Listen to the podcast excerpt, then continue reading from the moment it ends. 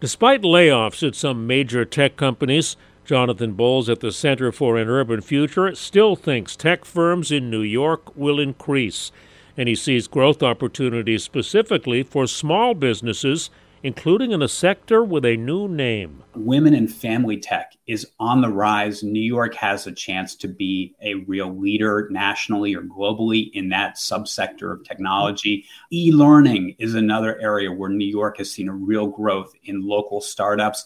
There's just so many different facets of tech that are still strong here. And I think that that is going to continue to drive a lot of spending on small businesses and also going to drive employment growth in the city. The Center for an Urban Future thinks the women and kids market is only starting to be tapped. See ideas for new business opportunities at WCBS880.com slash spotlight. I'm Joe Connolly, WCBS 880 News. T-Mobile has invested billions to light up America's largest 5G network from big cities to small towns, including right here in yours.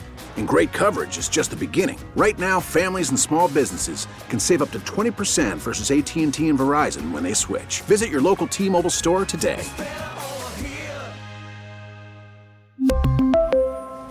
Plan savings with 3 lines of T-Mobile Essentials versus comparable available plans. Plan features and taxes and fees may vary.